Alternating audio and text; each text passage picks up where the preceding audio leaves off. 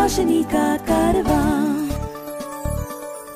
This podcast is brought to you by Cipla Foundation and Score Foundation. ये है रोशनी, रोशनी, रोशनी का कारवां, रोशनी.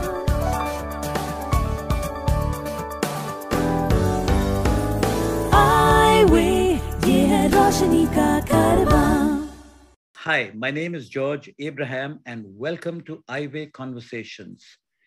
My guest today is Sabria Temberkan, a visionary, a pioneer, a leader, and a go-getter.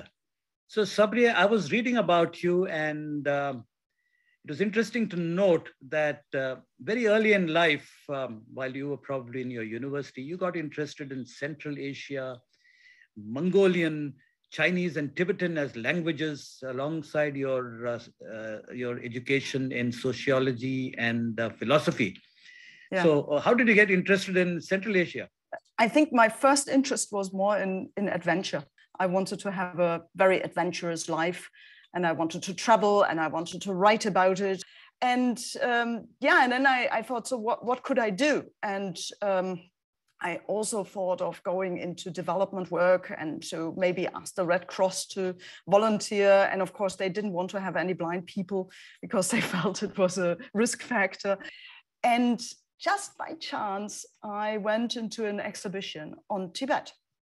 And the people from this exhibition in Germany, they were really, really nice. And they opened all the vitrines and the, the glass cupboards, and they gave me all these beautiful items in my hand, um, uh, and they explained everything. And yeah, that was the point where I thought, well, if this is something I could study, I could go there, I could learn the language, I could travel through Tibet, and I could maybe do something meaningful in Tibet.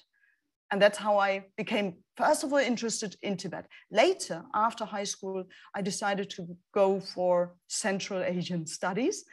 And, um, and that was uh, Tibet, Mongolia, and then later also a little bit of Chinese. When you decided to take up this discipline, um, you had problems with uh, communicating in the language. And uh, especially as a blind lady, Uh, studying Tibetan, you had a problem and you had a solution. So what was that? I needed to read, right? Uh, I needed to le- read books in Tibetan.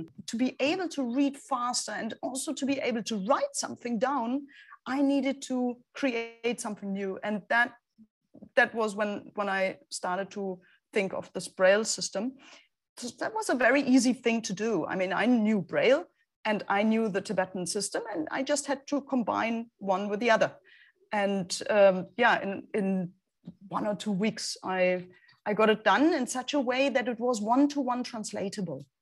And that's not so easy, because even for sighted people to translate Tibetan into uh, the, the Latin script, um, they need a lot of rules. But for Braille, it was actually quite easy, because I created some signs Um, that are standing before the main consonant and standing after the main consonant. It goes a little bit, I mean, I, I should not go into details. Uh, for, for people who know the Tibetan script, they can actually learn the Braille script very, very easily, because it's so, so much linked or so connected to the actual um, script, uh, so that it's very, very logical. And I wanted to do it in such a way because I thought one day we will be able to translate from the computer into Tibetan, uh, into Tibetan Braille. And, um, and therefore I needed a very logical, easy to transcribe script. And uh, yeah, and later, of course, we had programs where we just used F D S and J K L uh, to type in Tibetan into a computer. And on the screen, it showed in black print, in Tibetan black print, and on the printer it came out in Tibetan Braille. After all this action at Bonn in the university, you decided to actually go to Tibet. And yes. I think you've, you've also written a book which talks about your journey to Tibet and your exploits in Tibet. Uh, I went first to Beijing, and then um, I went to uh, Sichuan. And um, hmm, from Sichuan I wanted to go by horseback.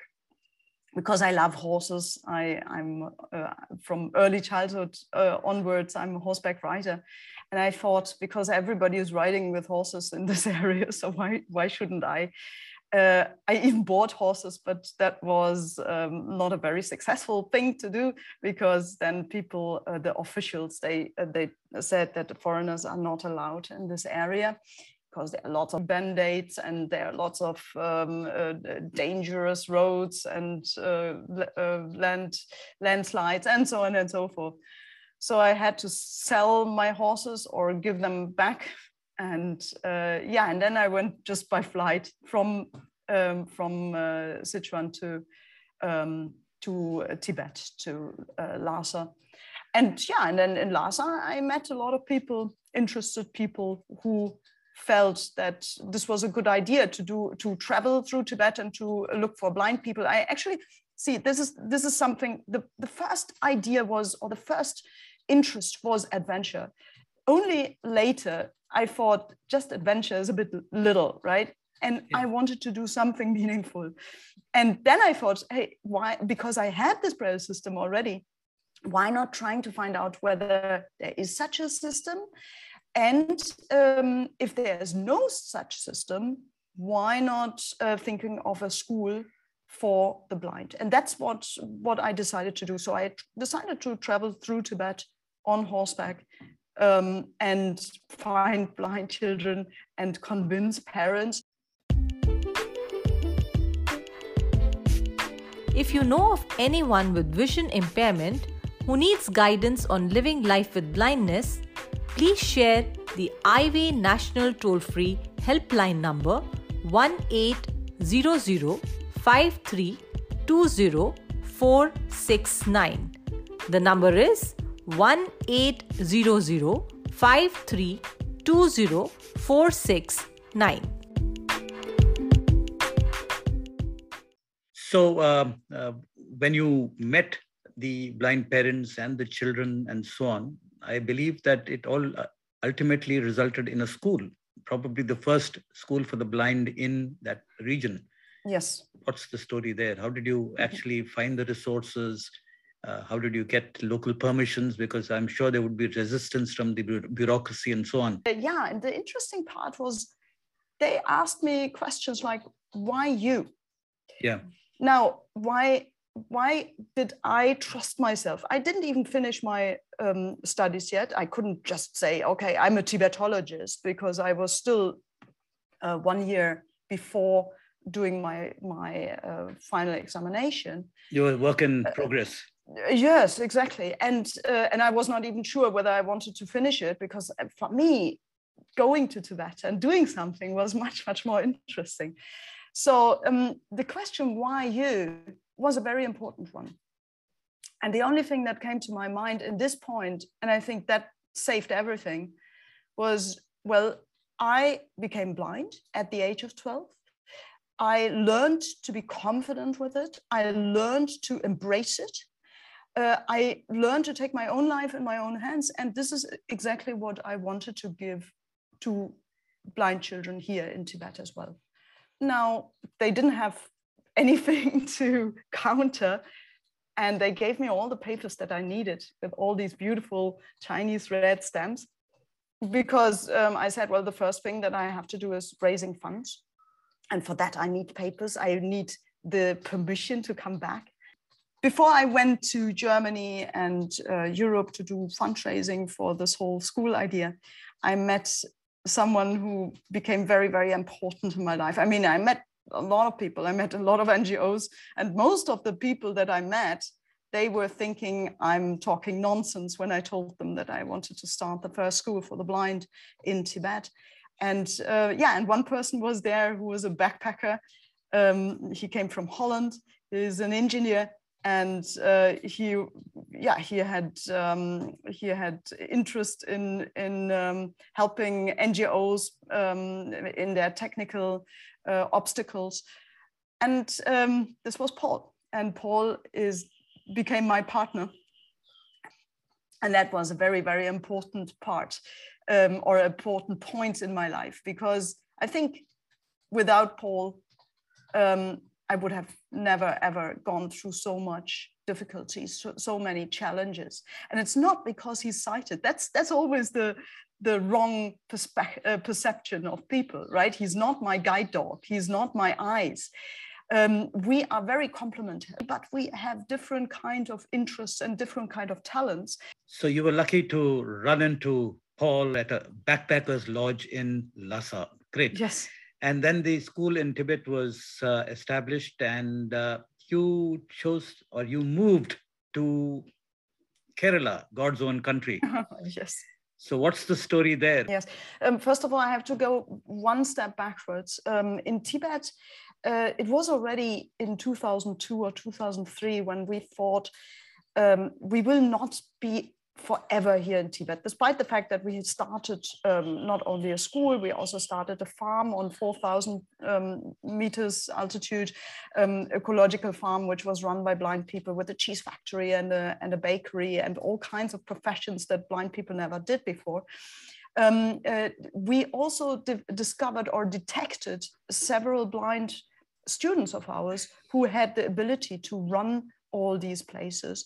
Um, and we felt Uh, we needed to go on, we needed to do something. So, um, but very, very often we also asked ourselves what, because we went through so much struggle and so many obstacles uh, in our lives, that we felt we would have needed some kind of coaching. So luckily we were two of us, and we were both stubborn enough and maybe also naive enough to just do, right? Right. We, we, we made a lot of mistakes, and we ran into a lot of pitfalls, but also we did some things well. And um, I, I just want to come to the points that we uh, that I feel we did well. I think we are good communicators. Um, we are um, not shy. We can talk in front of big, big crowds, and we can talk to um, just one person, just like what I'm doing right now for you, right? Right. Um, Uh, we uh, this is this is something that is very, very important. The other thing that is very important, that was very important, I do feel that we are reliable. Uh, when we say something, we do it, or we communicate that for whatever reason we cannot do it beforehand. So people were uh, counting on us, and people could count on us. And this is something that is not everywhere the case, right? Um, and then, of course, we believed in our dreams. And we go, went step by step, and we also were not afraid of failures. And this is also very, very important, in, especially now being in India and uh, looking at the, the school system here. Um, people are very much trained for success stories, not for failures. Um, nobody learns how to fail gracefully and to stand up gracefully and to learn from their failures. And I think Paul and I, we were lucky enough to Um, to not be afraid of failures, and to just try it out and to risk something. So now we thought, what if we had gone to a kind of a center, a school, a training center beforehand, that gave us the tools and the methodologies to at least start? Of course, everyone goes through their own obstacles, but what if we could have um, had a coach, somebody who could have facilitated, somebody who could have given us the, the strength and the courage to further believe also in crisis situation? What if we had an ear um, uh, to listen to us in crisis situation, or a shoulder to cry on, um, who knows what it means to start and run a social venture? And that's why we came to the idea to start Kantari. And Kantari is a training center for social visionaries, for people who have a vision um, and people who have gone through difficulties in their life, but have survived these difficulties, who are resilient enough to survive, and uh, people who are uh, interested to turn all these mistakes they made, or the failures they had, or the challenges they had, the adversity they overcame, into something beautiful, into something that helps the society to thrive um, uh, in a social way or in an environmental way. So we started to look for a place somewhere central in this world. So we knew Tibet would not be the place where people could easily go to. And it's, of course, also um, geographically, it's not so easy to live there. It's very cold in the winter and it's very hot in the summer. So uh, we thought of some, some place central in the world. And what is more central than Kerala? Of course, you, you are in North India, but you are a Keralite, right? right. and uh, and you might might uh, be able to empathize with our ideas. So our idea was, if you look at Kerala, if you look at the south, the southern tip of India, and you draw a circle, and you make the circle just big enough, um, and bigger and bigger and bigger, you have Africa in there, you have whole Asia in there, and these these are the places. Maybe. Yeah, South America is a little bit outside. I'm sorry for that. But um, these are the places where there is, is a lot of social, social change and a lot of environmental change needed, but where there are these resilient people who have to take their own projects in their own hands. We were not for people going somewhere, um, for development workers going somewhere, not having any idea what they are doing and just um, Uh, just, just changing the people or changing uh, things. Um, we wanted to get the, the changes, the solutions, the interventions, the ideas out of the countries and or, or from, the, from the people in the countries themselves, in the problem zones themselves. And we wanted to just give them the tools and the methodologies, how to put their ideas and their solutions into reality. Now, Kerala is really a little bit of a paradise. Um, and we thought this is the right place to create social change makers that are making changes from within. And we called it Kantari. And now you, of course, you are a Keralite, you know what Kantari is, right? Kantari is a very, very small, but very spicy chili that grows wild in the backyards of Kerala. And it is Um, it is not only spicy, it's also medicinal. So in the Ayurvedic uh, medicine, it has a lot of meaning. And uh, yeah, and this, this Kantari we see as a beautiful symbol for somebody who has fire in the belly, who has the guts and the, the, um, the braveness to do something, to not only talk, um, but to actually be useful for the world, to contribute to the world. Most of our Kantaris, by the way, we had already two hundred forty-two Kantaris from fifty different countries here, social change makers, who are um, uh, uh, sixty to seventy percent of those are running their own social or environmental projects now. And most of them have limitations in one way or the other. They are either disabled or are discriminated because of their skin color, or are women in a very patriarchal and a very violent society, or are street children where street children are not worth anything, or are in war countries, um, or are, uh, have been uh, child soldiers or have been kidnapped Um, by, by terrorists. So most of them have gone through really difficulties in life. And all of them who are successful in running their social and environmental projects are actually valuing or cherishing or are grateful for what mm-hmm. happened to them. And this is, this is very, very important. For me, it's a, a very important lesson. To support our work with the blind and visually impaired, you can visit the donate page on our website, w w w dot score foundation dot org dot in. Please note, w w w dot score foundation dot org dot in. In fact, uh, I just wanted to ask you, uh, you know, you come from Germany, and at the age of twelve, you had retinitis pigmentosa. I think we in India would love to know, how did your family and friends respond to you? And what was the kind of support systems and learning opportunities that you got when you lost your sight? Yes. Um, well, I have to say, I had remarkable parents, or I have remarkable parents. They're still alive. Um, and why I say this, they didn't do much. They were just not um, overprotective. They didn't control, or they didn't feel that they had to control my life or control that nothing bad happens to me. They always had the courage, or they gave me the courage that I had the strength to pull myself out of the mess. Of course, they saw that the process of becoming blind was not an easy one for me. It uh, took me three years to, um, to get over it. Three years of really being not happy, hating the way I was, hating my people around me, um, uh, hating the condition I was in, and not being actually at all satisfied with what happened to me. Um, that was also because I was very isolated. Before I had a lot of friends, and suddenly I didn't have any friends anymore. So it was not an easy time at all.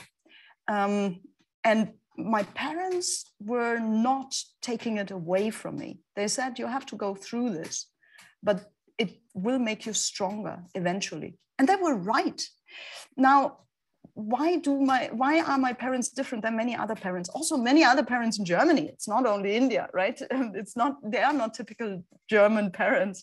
They are actually artists. My father is a musician, my mother is a theater director, and, um, and my brother is, a, is an artist too. And for artists, I think they always think in solutions, um, even out of the most gross situation. They can make something beautiful, right? And they can make something very, very, uh, um, very cherishable. Now, uh, yeah, and, and they even thought, well, we don't know what it means to be blind. Uh, what can we judge? How can we judge? How can we just tell her this is a miserable life? No, we cannot. And I was also lucky to to be able to go, after I became blind, I, I decided to go to a school for the blind. And um, in the meantime, I saw a lot of schools all around the world that are made for the blind. And I still must say that this school where I went is one of the very, very best. And I feel I would love to have a school like that in India for blind children, that empowers the blind so much, um, that is not looking at the limitations, but is actually looking at the possibilities. Um, we had a lot of sports. We had teachers who were very, very passionate. They were, they were not necessarily special pedagogues. They were very passionate uh, teachers who were sportive by themselves. They were, um, they were skiers and whitewater kayakers.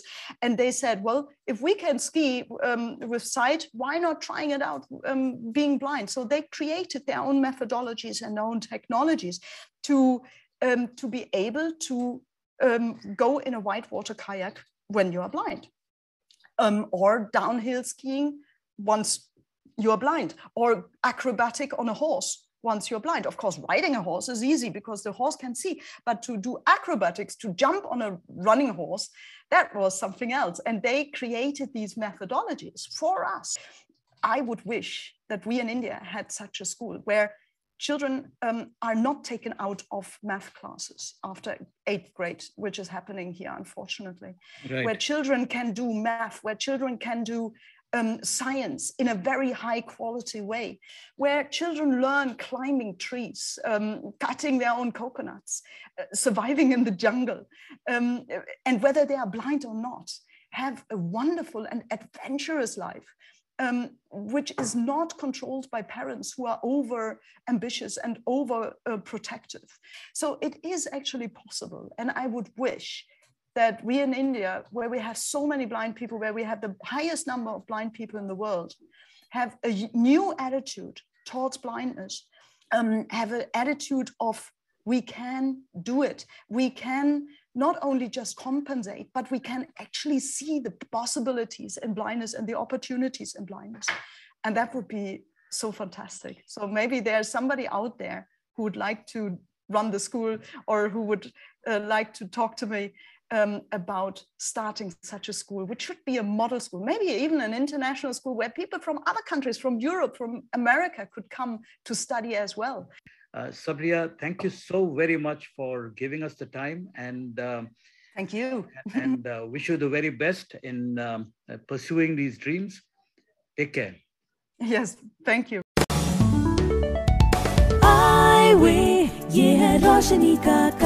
I This podcast was brought to you by Cipla Foundation and Score Foundation.